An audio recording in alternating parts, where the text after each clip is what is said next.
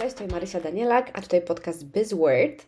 I dzisiaj, w dzisiejszym odcinku chciałabym zrobić z Wami coś takiego nietypowego, coś, co chodziło mi po głowie no, od jakiegoś czasu, bo jestem fanką tak naprawdę uczenia się angielskiego z nagłówków, ale tak się zbierałam, zbierałam, wiecie jak to jest, ale w ten weekend już się tak do końca zebrałam, tak zupełnie przez przypadek. Bo jeśli mnie znacie, to wiecie, że ja jestem taka subscription girl, ku przerażeniu oczywiście mojego męża i mam dostęp do naprawdę wielu subskrypcji. Jestem ogromną fanką, ale też sprzedaję subskrypcje, więc dla mnie to jest takie jasne, że ktoś do mnie kupuje subskrypcje i ja też te subskrypcje kupuję. Nie wiem, w mojej głowie to ma więcej pewnie sensu niż, niż jak to mówię, ale nieważne. Więc mam dostęp do naprawdę wielu, wielu subskrypcji, wielu darmowych, wielu płatnych i w ten weekend zostałam naprawdę masakrycznie zalana nagłówkami ze świata biznesu takimi amerykańskimi i brytyjskimi nagłówkami na temat odejścia, zwolnienia, usunięcia ze stanowiska. Celowo używam tutaj wielu słów, ale to za chwilę Wam powiem. Usunięcie ze stanowiska CEO firmy OpenAI, czyli sama Altmana. Czyli firma OpenAI to jest ta odpowiedzialna za nasz ukochany, ukochany albo znienawidzony, w zależności, ChatGPT. I to faktycznie wywołało dosyć duże poruszenie w świecie biznesu. I tak trochę podkreślam tę niezliczoną ilość słówek, po polsku na razie, ponieważ od razu tak rzuciło mi się w oczy i doszło do mnie, jak wiele stosowanych jest w nagłówkach określeń na właściwie to samo, na to, co się wydarzyło. Po prostu chłopak został, chłopak, mężczyzna, został zwolniony, odszedł z pracy, tak? Ale właśnie jak możemy to w zupełnie inny sposób powiedzieć, będzie w dzisiejszym odcinku. Więc lecimy. Ogólnie tak, na początek chciałam Wam powiedzieć, że nagłówki to jest naprawdę super sprawa, jeśli chodzi o naukę angielskiego, bo tam jest często dużo takich bogatych, takich ozdobnych określeń trochę, które mają, co zrobić, przyciągać naszą uwagę, tak? Takie clickbaity powiedzmy. I one są naprawdę super, ale też trzeba uważać i weryfikować, bo niektóre słówka mogą być takie trochę przesadzone, zbyt formalne na takie everyday użycie.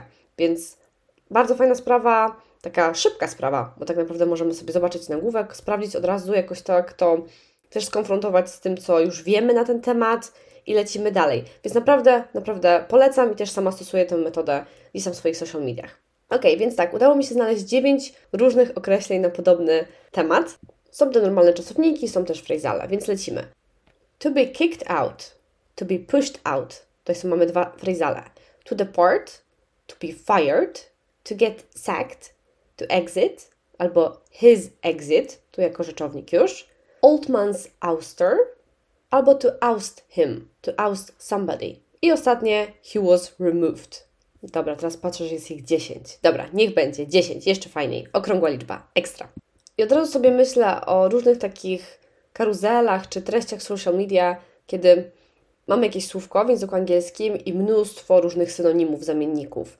I tak naprawdę już chciałabym odpowiedzieć Wam na pytanie, czy można je stosować wymiennie. Absolutnie nie. Nie można je stosować wymiennie i, zaraz będę dawać przykłady, jak to wygląda w tych nagłówkach, bo naprawdę czasami czytamy nagłówek i mamy zupełnie inne, nie wiem, jakieś emocjonalne do tego przygotowanie niż w innym nagłówku.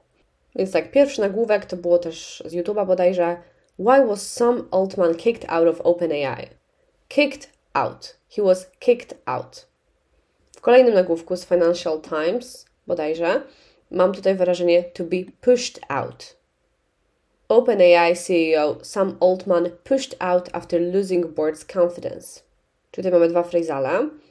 Kolejne słówko, które często się tutaj przewijało, to jest słówko depart, to depart, czyli odchodzić z pracy, odstępować od czegoś, ale Wy pewnie znacie też to słówko z kontekstu departures, czyli hala odlotów na lotnisku, albo po prostu odjeżdżać.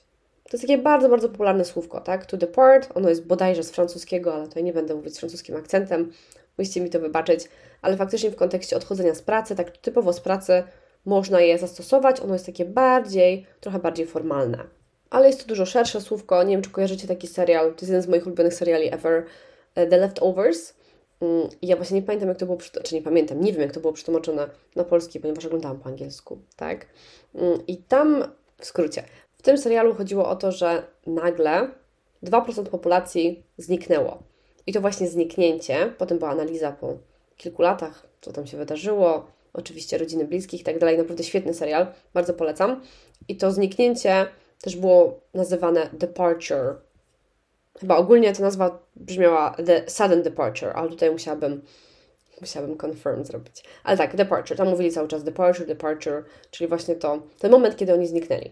Więc widzimy, że to depart, departure może być stosowany naprawdę w wielu kontekstach i również w kontekście pana Sama Altmana. I teraz przeczytam Wam nagłówek. Sam Altman departs OpenAI as board alleges he was not consistently candid. Candid to jest takie bonusowe słówko. Candid to jest taki szczery, szczery w komunikacji na przykład. Więc też sobie zapamiętajcie. Wiem, że to jest słówko, które pojawiło się na moim kursie, więc szczególnie się cieszyłam, że to są słówka, które faktycznie są używane. Więc dla przypomnienia, candid, szczery.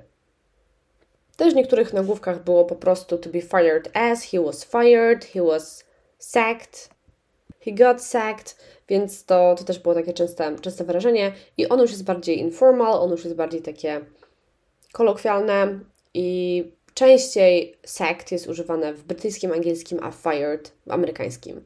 Ale ogólnie bardzo często spotkacie tutaj te wyrażenia właśnie w serialach, w memach, w reelsach, wszędzie tak naprawdę, ale też uważajmy, bo to jest typowo zostać zwolnionym, więc jeżeli mówimy I got sacked, to znaczy, że zostałam zwolniona, a nie, że sama się zwolniłam albo zrezygnowałam z pracy.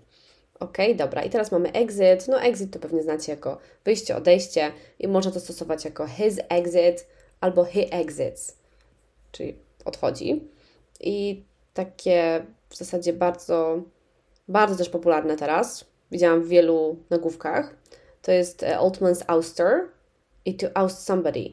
I to jest już takie typowe słowo na usunięcie kogoś ze stanowiska, od władzy, zmuszenia do dymisji. Jest naprawdę fajne, fajne właśnie w kontekście właśnie takich ruchów politycznych, różnych gierek, politycznych, ale też biznesowych. Więc jak chcemy coś powiedzieć takiego, już mówię, bardziej formalnego, na typowe zmuszenie do dymisji, na usunięcie, to ouster będzie bardzo fajnym określeniem. I ostatnie określenie to było he was removed, czyli właśnie taki już typowo usunięty i to też ma szersze znaczenie, tak? Remove możemy coś, możemy już coś konkretnie usunąć, nie wiem, jakąś plamkę z ubrania, albo na przykład ubranie zdjąć, bo to też w kontekście zdjąć. To jest też dosyć szeroki czasownik, więc tak naprawdę zobaczcie, już podsumowując ten odcinek. Tutaj możemy usunąć, tutaj, tutaj odszedł z pracy, tutaj został usunięty, tu został wyrzucony w ogóle. Więc tak naprawdę no, język ma znaczenie. Język ma znaczenie. Jak zobaczymy właśnie te nagłówki, jak zobaczymy te tłumaczenia, oczywiście one są też nie zawsze trafnie przetłumaczane przez, przez nasze słowniki polskie, więc zawsze fajnie jest znać kontekst. Jak nie wiecie, jak to słowo, to dane słowo oznacza i jak możemy je umiejscowić, to korzystajcie po prostu z, z słowników anglojęzycznych albo z różnych narzędzi, które pozwalają nam znaleźć dane słówko w kontekście. To jest najfajniejsze, ale w tych wszystkich słownikach typu Cambridge Mamy też przykłady, mamy dużo zdań zazwyczaj i naprawdę można się w tym połapać. Więc nie trzymajmy się tak stricte tych tłumaczeń. Chociaż no to, co dzisiaj Wam przedstawiłam, to myślę, że oddaję, o czym myślę, że jestem pewna, bym tego nie mówiła publicznie, oddaję to, to, co tak naprawdę te słówka oznaczają. I jeszcze tak bonusowo, bo nagrywam ten odcinek 19 listopada tak o godzinie 14 i właśnie widziałam update'y też, że, że to tak nie jest do końca zakończona sprawa, i właśnie w jednym nagłówku, cytuję, OpenAI drama continues. Some old man may be mulling a return to the company. Mulling a return, czyli tak hmm, rozważać, mielić, zastanawiać się. I to jest często phrasal verb to mull over, czyli właśnie rozważać, zastanawiać się. I też myślę, że fajne bonusowe słówko. Dajcie znać, czy taka formuła też Wam odpowiada i właśnie czy chcielibyście takie bonusowe słówka, jakieś takie większe rozważania, na przykład na temat nagłówków, bo ja się w tym dobrze czuję i uważam, że to jest naprawdę świetna metoda na naukę. Jest taka ciekawsza i też żywsza, no bo jednak od razu możemy użyć danych słówek w kontekście, na przykład w jakiejś rozmowie, czy po prostu sobie pogadać z kimś na ten temat, właśnie już umiejscowiając te słówka w mowie. W mowie czy w piśmie, bo to wiadomo, różnie, różnie bywa. Także dajcie znać i co? Do usłyszenia w kolejnym odcinku BizWord. W kolejnym odcinku już będzie jedno pojedyncze słówko. Dalej. Trzymajcie się i koniecznie zajrzyjcie do notatek do odcinka, bo będą dzisiaj bardzo, bardzo helpful.